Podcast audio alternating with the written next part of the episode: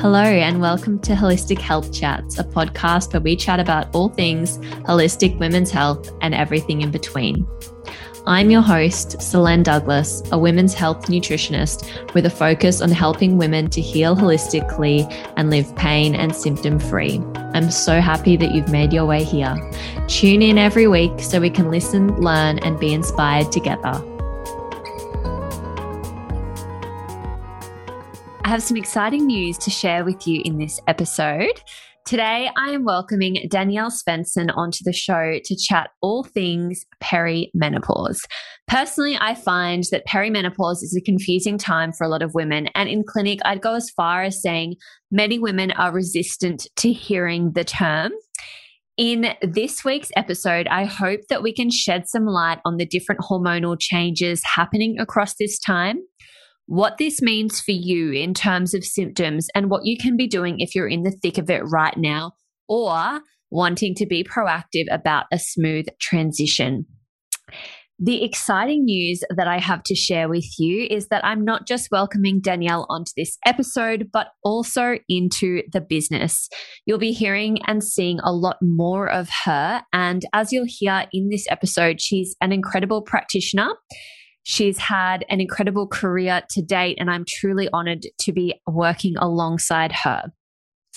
You can now find Danielle in clinic and you can book in a complimentary consultation with her via selenedouglas.com forward slash links if you'd like to discuss working with her. I hope that you love this episode just as much as me. If you are currently wanting to get personalized advice to support you with your nutrition and hormones, the best place to start is for you to book in a complimentary consultation. In this 15 minute consultation, we will discuss your current health goals, what you can expect from consultations, and we cover any questions that you may have. If you're happy to go ahead, we book in a time for your initial consultation, but equally, if you need a little time to think about it, that is perfectly okay too. To book in a complimentary consultation, simply head over to selenedouglas.com forward slash links and navigate to the book section. Alternatively, you will also find the booking link in the show notes on this episode. We hope to meet you very soon. Hi, Danielle. Welcome to the show.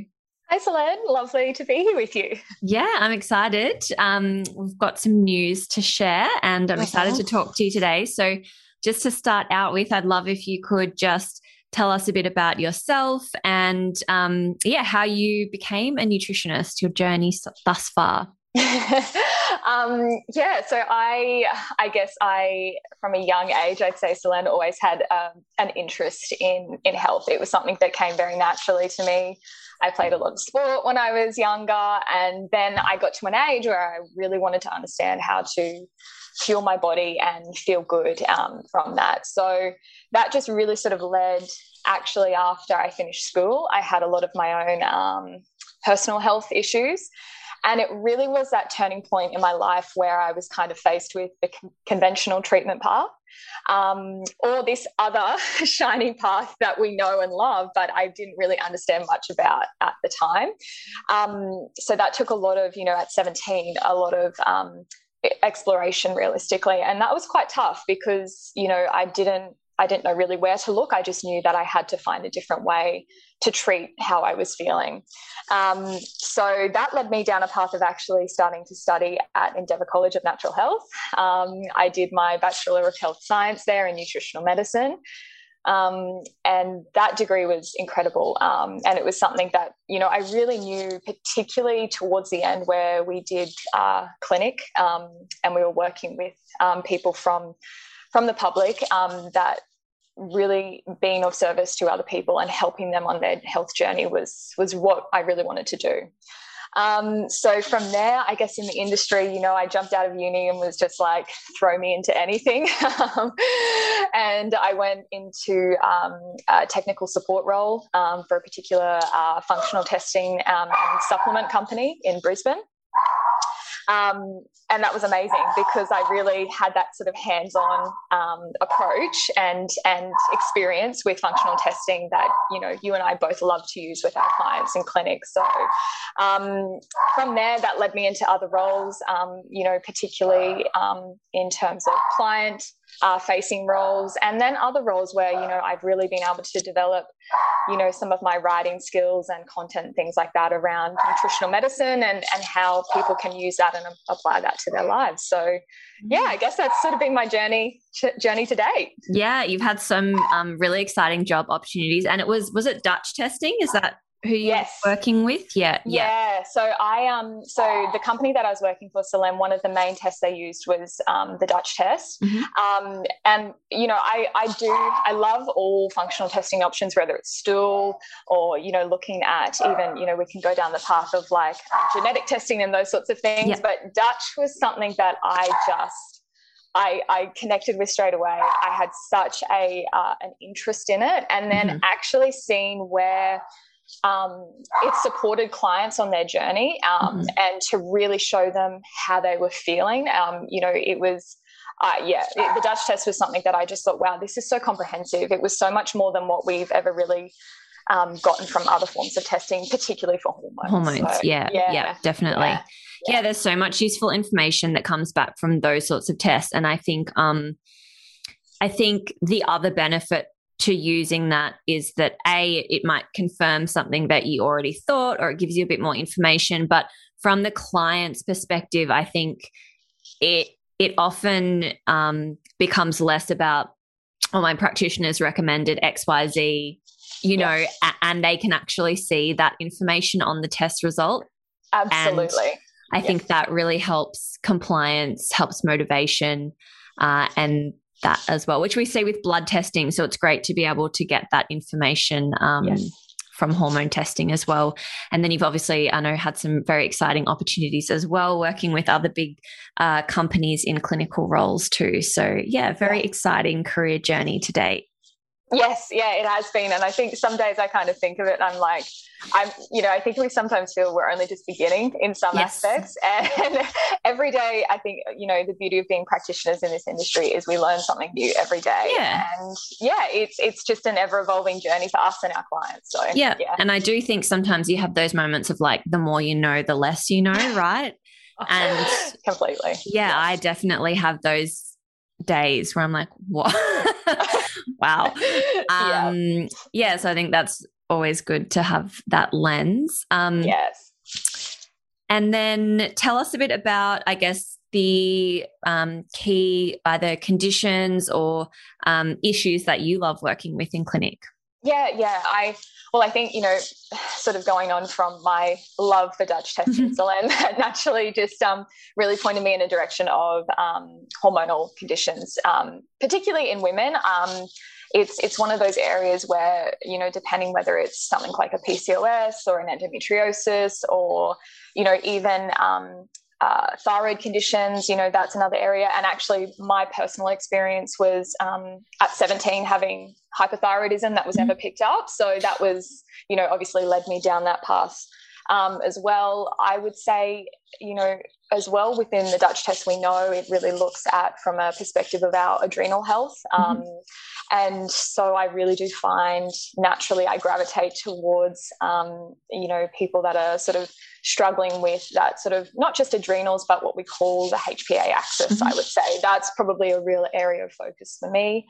Um, and the f- sort of fatigue states that come from there. So HPA axis dysfunction.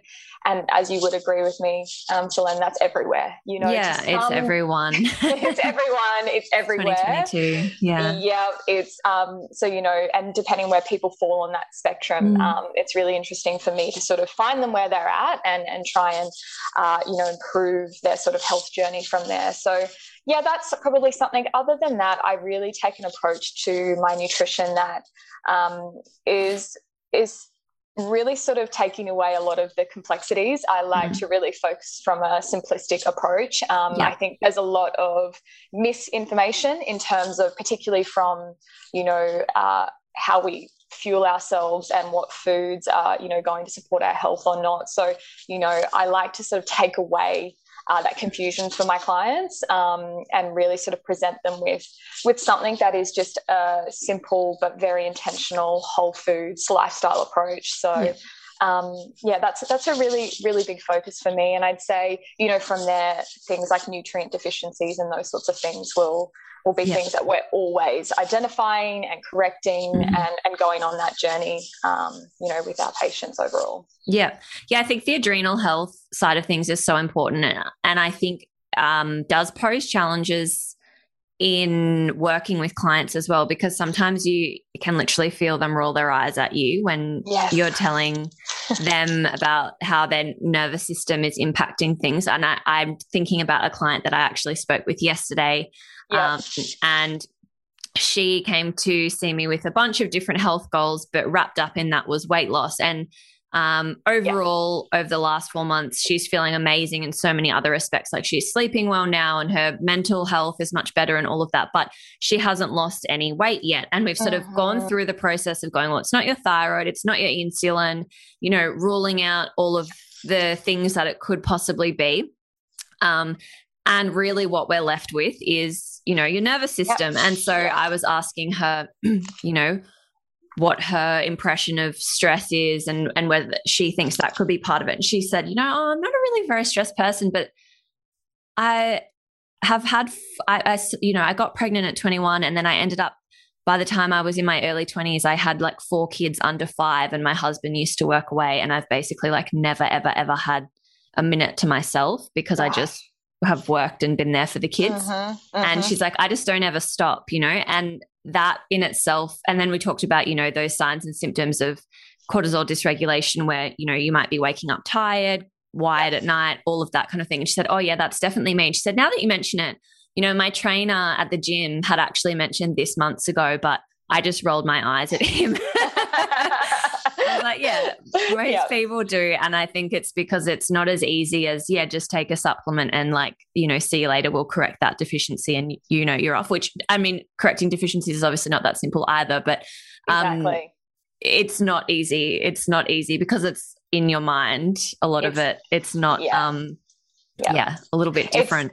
And that's exactly it's like, and you know, I laugh because, and you know, this is where I think as practitioners, once again, we go on our own health journey to better understand, you know, uh, that within ourselves, but then that within, you know, what our clients are experiencing. Mm-hmm. And it, it's been a huge uh, point for me in terms of the impact that stress is has mm-hmm. had on my health conditions in the past. Yeah. Um, and actually creating that change on a, on a deeper level. So, mm-hmm. you know, I know it's, it, I've had those moments with myself with the eye roll moments, you know. Mm. Um, oh, me do. too. Yeah.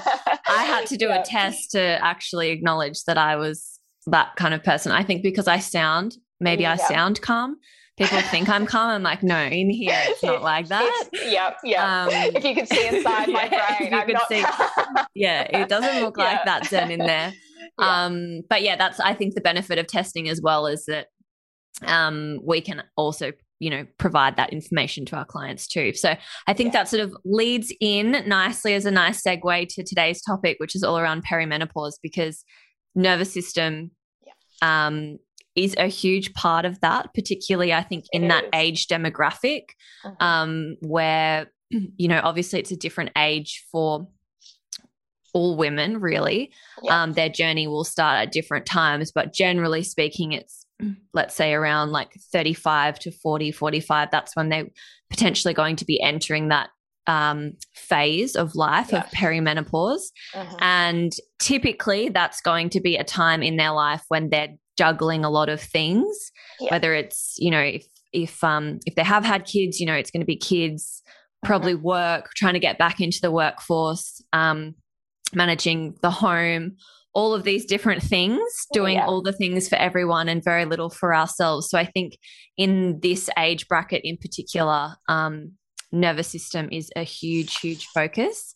Um, so I guess to start out um, on this topic, I guess we'll start with the different um, the different stages, or I guess even like probably back it up a little bit, how you know that perimenopause is starting? Like, what are those signs? Because I think yeah. so with this um, in clinic, I find that a lot of women are quite resistant to hearing that word. Yeah. And yeah. I have a question in our intake form that says something like, Are you approaching um, perimenopause or menopause? Mm. And quite often I'll read through the intake and find that no has been selected, but we would potentially think otherwise based on those symptoms. Yeah. So um, I guess yeah, from your end, what are some of those signs and symptoms that that um, that perimenopause might be on the horizon? Yeah, no, it's um, a great question, Selene. And, you know, we'll get into as well. I, I, really like what you said around the resistance. I think, you know, we'll talk about that later, but I, I think as a general view in society, things like perimenopause and menopause have quite a um, negative mm. uh, stigma attached to them. Um, so, you know, I've got some thoughts around, you know, why that is. But to jump to the symptoms, absolutely, I would say that this is where it can vary quite a lot. And that's why trying to pinpoint perimenopause is quite a grey area. But I would say for women, if in particular there's been what we would say a new on- onset of a regular menstrual cycle. So if someone had previously been having quite regular menstrual cycles and then they've had a new onset of irregular menstrual cycles, that's a huge one. Within that as well, that's where we see the heavy or longer menstrual flow come into play as well. Mm-hmm. So once again, if women have had quite regular, uh, you know, quite normal menstrual cycles, not really heavy flow, you know, maybe only bleeding for four to five days, if that starts to stretch out, that's another sign mm. and symptom. Another one is actually on the flip side, shorter menstrual cycles. So some women can actually have 25 days or less in terms of that menstrual cycle. So that's where we start to see, okay, that's shortening of the um, luteal phase specifically. Also, too, what is really common, and this is probably where I would say we direct most of our attention to in society, is things like your hot flushes. Yeah.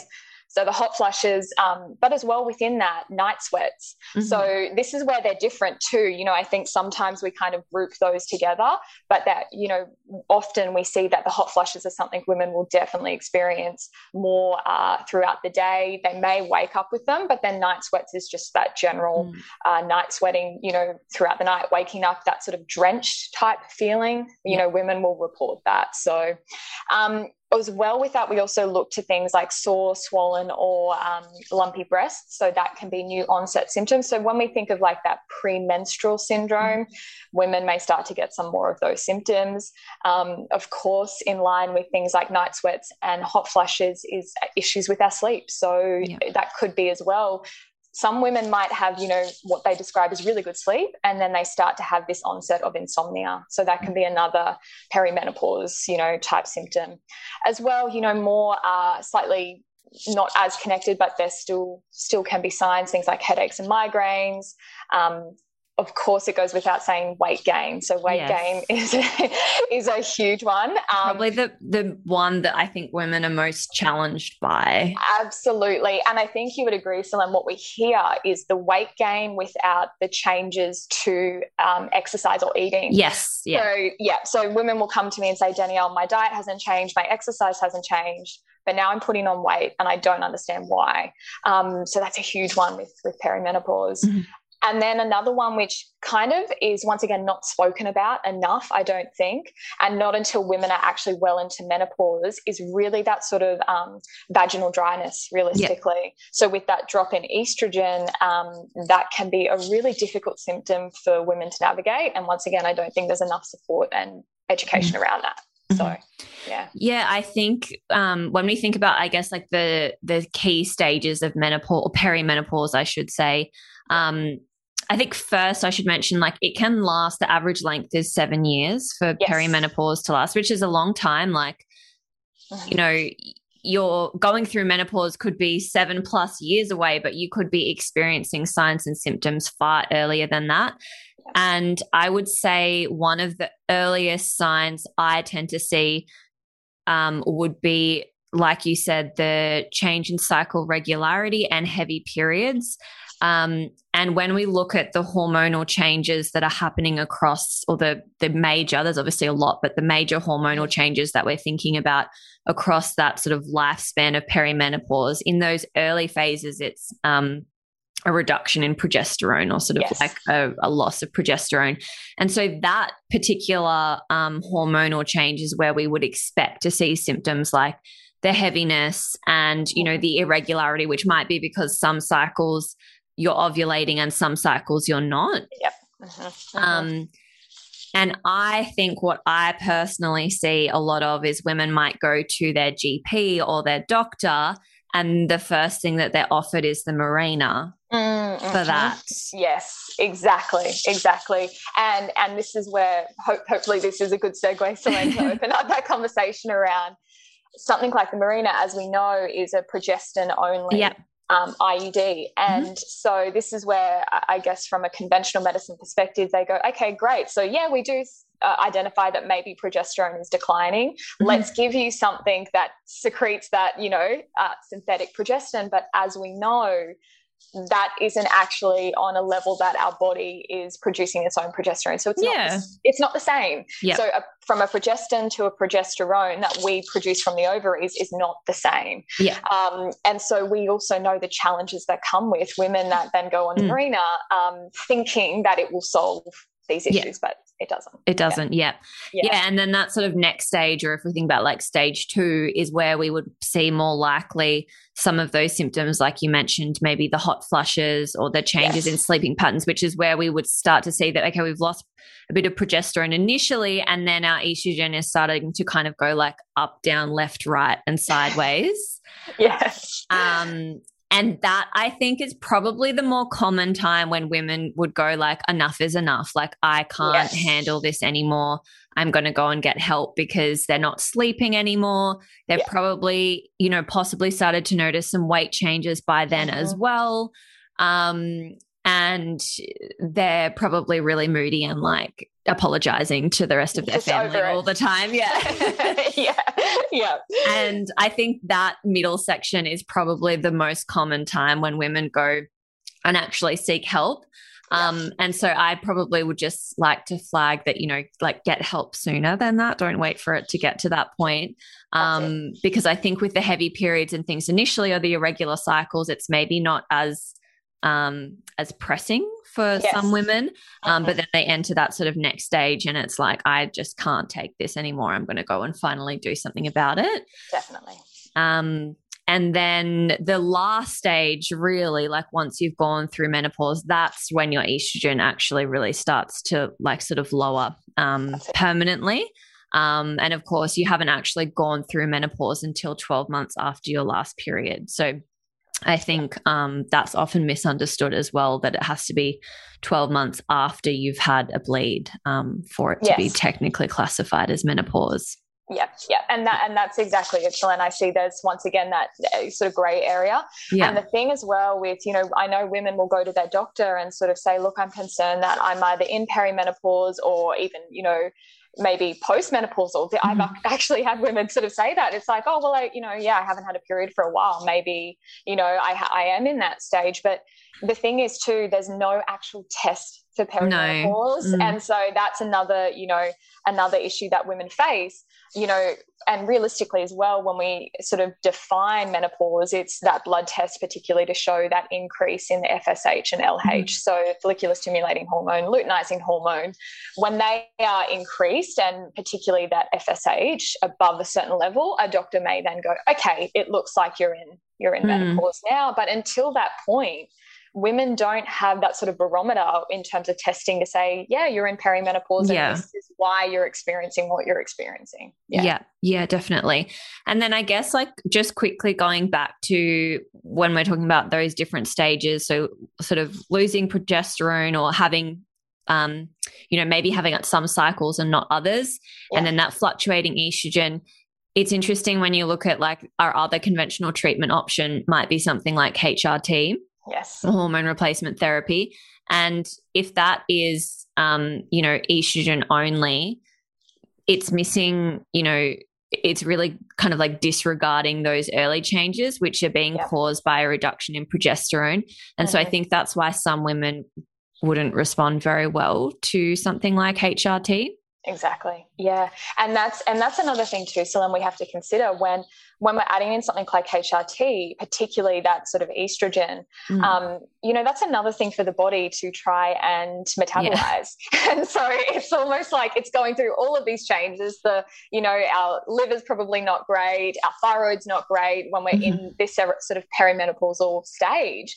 And then we're throwing in some hormone replacement mm. therapy for the body to go, okay, what do I do with this now? I've got to, you know, mm. metabolize it and pass it through the liver and all of those factors, which and it may not, as you said, Selene, be hitting the actual requirement, which is actually a low progesterone. Yeah. And so, and then we know even backstepping from there, it's like, well, what really can have that depleting effect on progesterone? It's stress. It's, yes. it's that impact.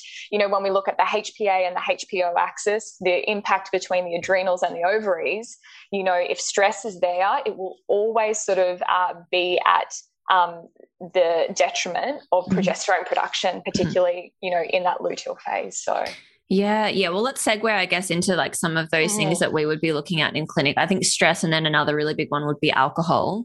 Massive, massive. And I think alcohol, there's actually been some studies done around this that women that particularly drink alcohol in that luteal phase um, of their cycle can really have that impact on mm. shortening the cycle because as we know as well, Selene, alcohol has that estrogenic effect in the mm-hmm. body. So alcohol is pushing up estrogen, it's reducing that progesterone, and it's impacting our nervous system. So, yeah. you know, you kind of got that, you know. And the irony is like cycle. the more stressed you are, probably the more you're going to reach for that glass of red or something in yeah. the evening. Yeah. Um, but yeah, it's just not helping. And I think particularly in women where we might see some of those um like histamine issues as well. Yes. That's where it's really going to exacerbate things. So if you're getting things like hay fever, allergies, the itchy yeah. eyes, all those sorts of things, um, painful periods, the heavy uh-huh. periods, all of that, um, alcohol is going to be a huge factor in yeah. that. Yeah. Um, and we're not when we're often not people's best friends when we no. say alcohol has to go. Um, but I can't tell you the amount of times that women when they either reduce their intake or completely have a break from alcohol, yeah. how much they notice their symptoms change. Yeah. So it's it's a big one, but uh, you know, outside of alcohol, then it goes without saying, you know, along that sort of dietary intake, um, mm-hmm. it, it is looking at women's diets. Sugar is a massive one. You mm-hmm. know, that can be a huge determinant of some of these symptoms um, and hormones being affected. So, you know, sugar is a big one. Um, I would say as well, then particularly for women, just in general, is that lack of protein, lack mm-hmm. of good quality fats.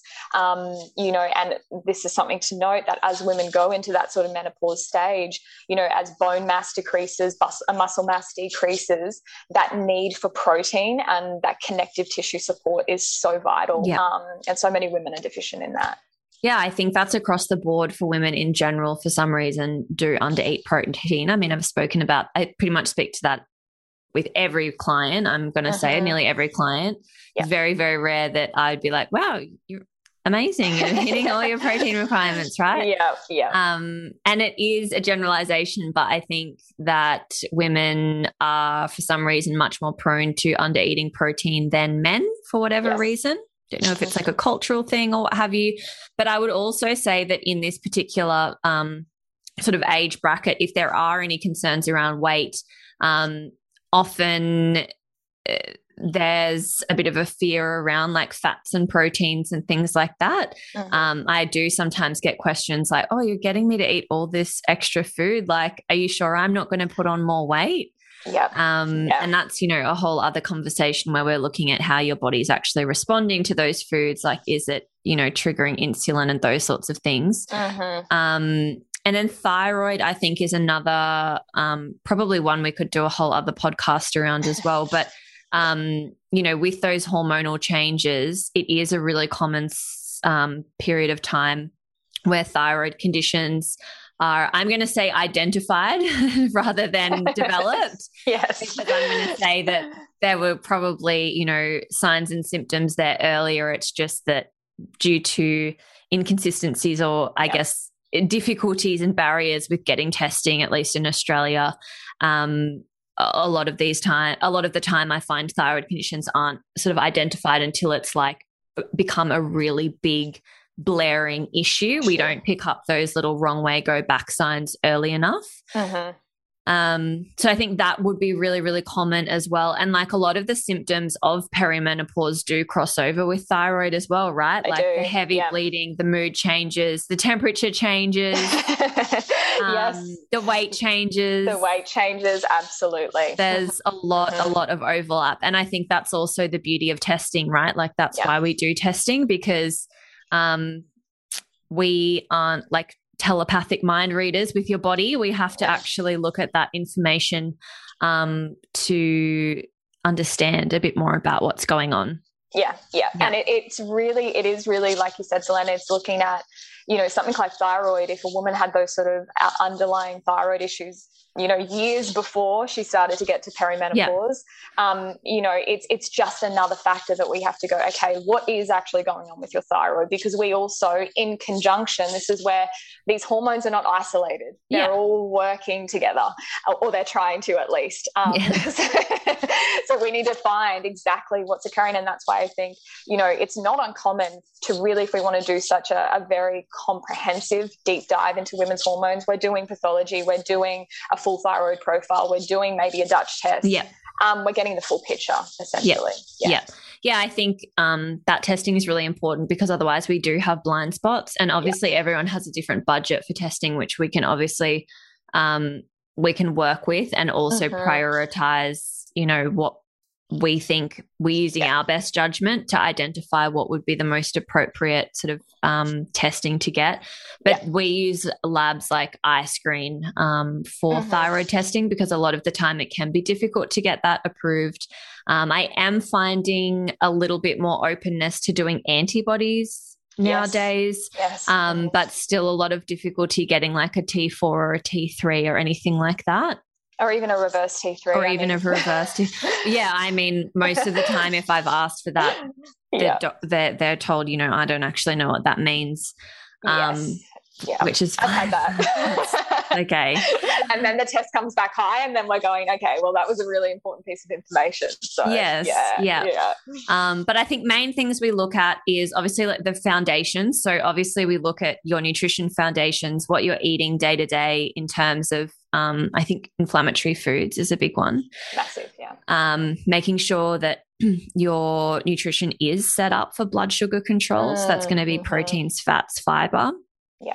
Um, and then when I do blood testing, I'll always get an insulin too um, because with that change in estrogen, you are more prone to becoming insulin resistant. So again, I'm thinking that you know in some of these clients there there might already be a little predisposition towards insulin resistance, and these hormonal changes have been enough to kind of push someone over the edge. Absolutely. Um, Mhm, mhm. So I'll always be looking at that, and then you know a big piece for a lot of people is that nervous system regulation. Insert eye roll. Um, and obviously one of our favorite supplements for that just basically would be uh, magnesium or something Oh, like that Absolutely. in I think- conjunction with the lifestyle strategies of course exactly. Like we can't, once again, we can't just use a supplement. yes Um, uh, magnesium uh, is for me, honestly, Selene, just um, it's a mainstay for every woman from Yeah. a hormonal perspective, from a nervous system regulation perspective.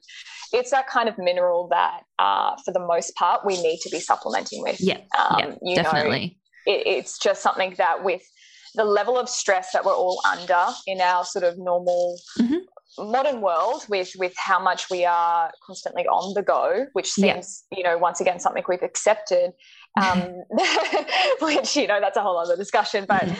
it's you know something like magnesium is continuously being utilized by the body it's involved in over you know 400 different enzymatic reactions so you know if we think of that one thing that we can at least put back in Mhm. um, and use a good quality therapeutic supplement, you know, so obviously a good form of magnesium, then by Yeah. all means, that's got to be the foundation, I would say. yes definitely um and then other things we would look at, I guess, would be co- like correcting nutrient deficiencies. I mean, I know we're obviously always doing that as nutritionists, but Yes. Things like you know your iodine deficiency is obviously Mhm. going to exacerbate symptoms like breast tenderness um, we want to take that into consideration with any potential low thyroid function Mhm. um, and all of that kind of thing as well and that can also reduce blood loss and these things. Yeah. So we really do um, a full nutrient profile on all our clients, but we yes. would do that especially in perimenopause.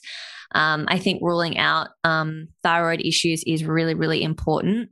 Uh-huh. Um, and then I'm going to say as well that I guess to sort of like tie a bow on it all that when you are when we've sort of identified that you're going through that that maybe latter stage of um, perimenopause slash menopause um, we know that estrogen is declining uh-huh. um, or is low by that point i think it's really really important to start consider considering how you're going to be proactive about your bone density absolutely that's a huge one yeah yeah yeah, yeah. yeah. and i think that's where you know I, you know I would say Selene that's where women realistically should be looking for and asking for things like a bone density yes. Yeah, you know, I couldn't agree just, more. Yeah, yeah. Let's let's make that more of a norm. Realistically, yes, not waiting until you're seventy as per no. the guidelines. Yeah, yeah. until you yeah. already have osteopenia.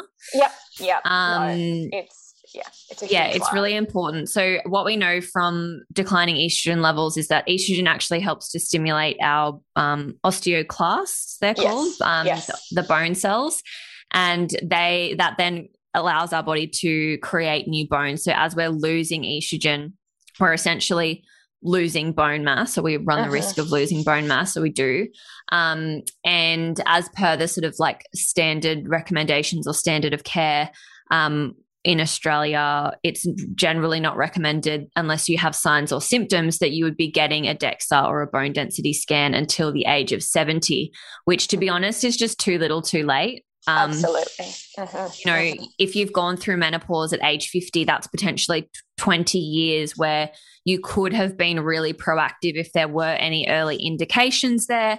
Um, and you've essentially lost that time. You know, you can't turn back time, and it can yep like it's essentially like can be you know early fatality really absolutely that's very serious um and things that we would look at around that would be um you know some sort of resistance training so the earlier that you can get yes. into that kind of um habit creation the better mm-hmm. vitamin d and calcium are obviously absolutely. really important too but i think your biggest strategy is going to be lifting things and resistance training. It doesn't mean you have to become like, you know, you don't have uh, to become, you know, in the gym every day. No, no, no it's no, not like a gym junkie yeah, or anything like that. No, no. Um, but yeah, some form of resistance training or weight or pressure on the bones is really, really important. And even if that means if this is like really new to you, even if that means I think going and getting a few PT sessions if you need to and getting uh-huh. some kettlebells or some dumbbells and things like that that you can have at home. Yep. Um, and learning what type of exercise you can do at home. That's what you need to do, right? But the earlier you can develop mm-hmm. that habit, the better. Yeah.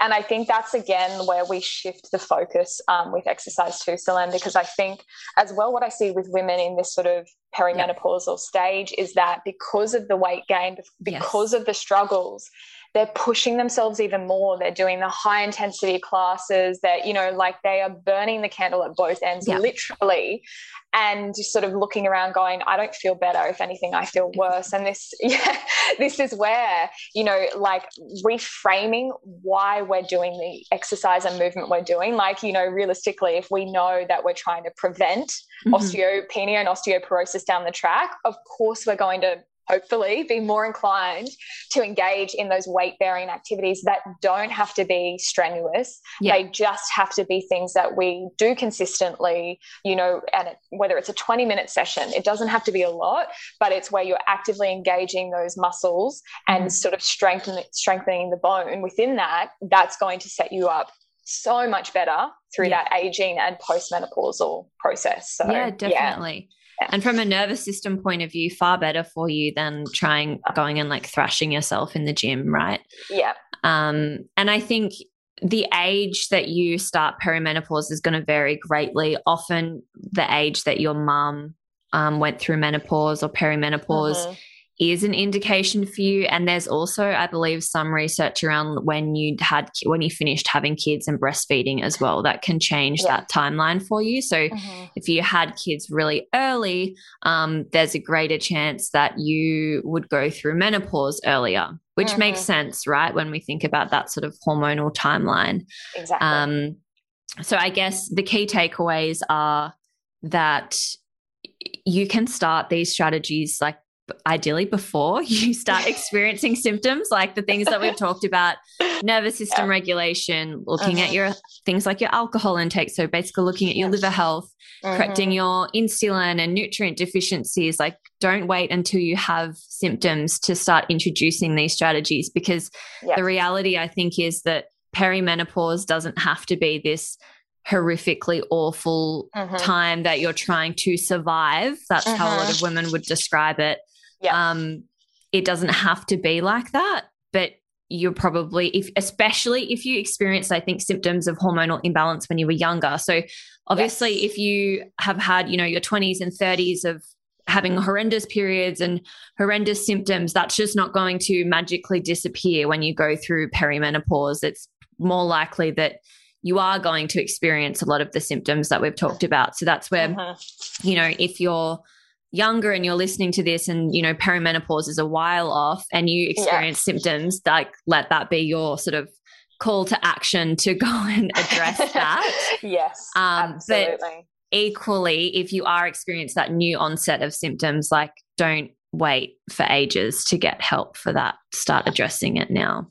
Absolutely. I think the biggest thing, hopefully, that women can take away from this, Selene, if they're at that point in their life, and you know, you know, realistically looking at that onset for perimenopausal symptoms, it can begin as early as our mid thirties. You know, yeah. so that's not there's women in their 30s listening to this this is not you know something that's far away for us yeah you know so take that action now but it's the biggest thing as well is asking for support yeah. and knowing where to go and obviously you know from from a holistic health perspective we've got so many tools within our you know toolbox to help women on this journey and and to really go into that deeper investigations that mm. you know they may not get or we know they will not get from a conventional mm treatment option.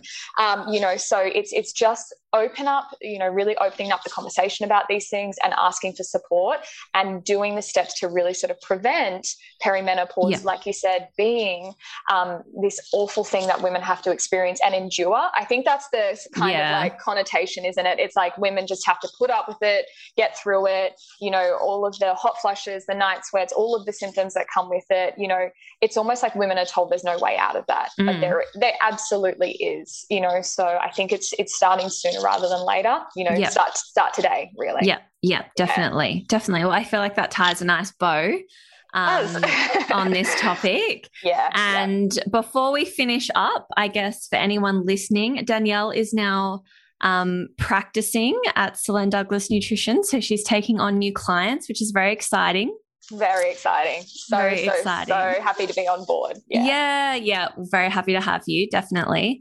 Um, so at the moment, your consulting day at the date of recording is Tuesday. Um, that may change. that may change, of course. Yeah. Yep. So, um, yeah, you can book in through the website, or you can obviously um, book in a complimentary consultation with Danielle as well. So, all the links for that are in the show notes um, or via the website, which is just selenedouglas.com. So, yeah, definitely book in with Danielle. She's amazing, obviously, with perimenopause. And as you mentioned, any of those other conditions that you love treating. So, adrenal issues, thyroid conditions, um, and really any sort of reproductive or hormonal yeah. st- states. Yeah. yeah. Yeah. Beautiful. So excited. Thanks so much, yes, no worries. Well, I'm sure we'll have you back on very soon. Yeah, I would love that. It's been so so much fun and I can't wait for the next time. Thank you for listening to this episode of Holistic Health Chats. If you enjoyed this episode, I would be so grateful if you could leave me a rating and review in iTunes, as this allows me to help more women just like you.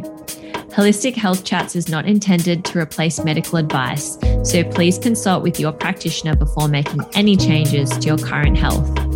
If you are ready to take your health to the next level and would like some personalized support, the next step is booking in for a complimentary health chat. Please head to selenedouglas.com forward slash book for more information.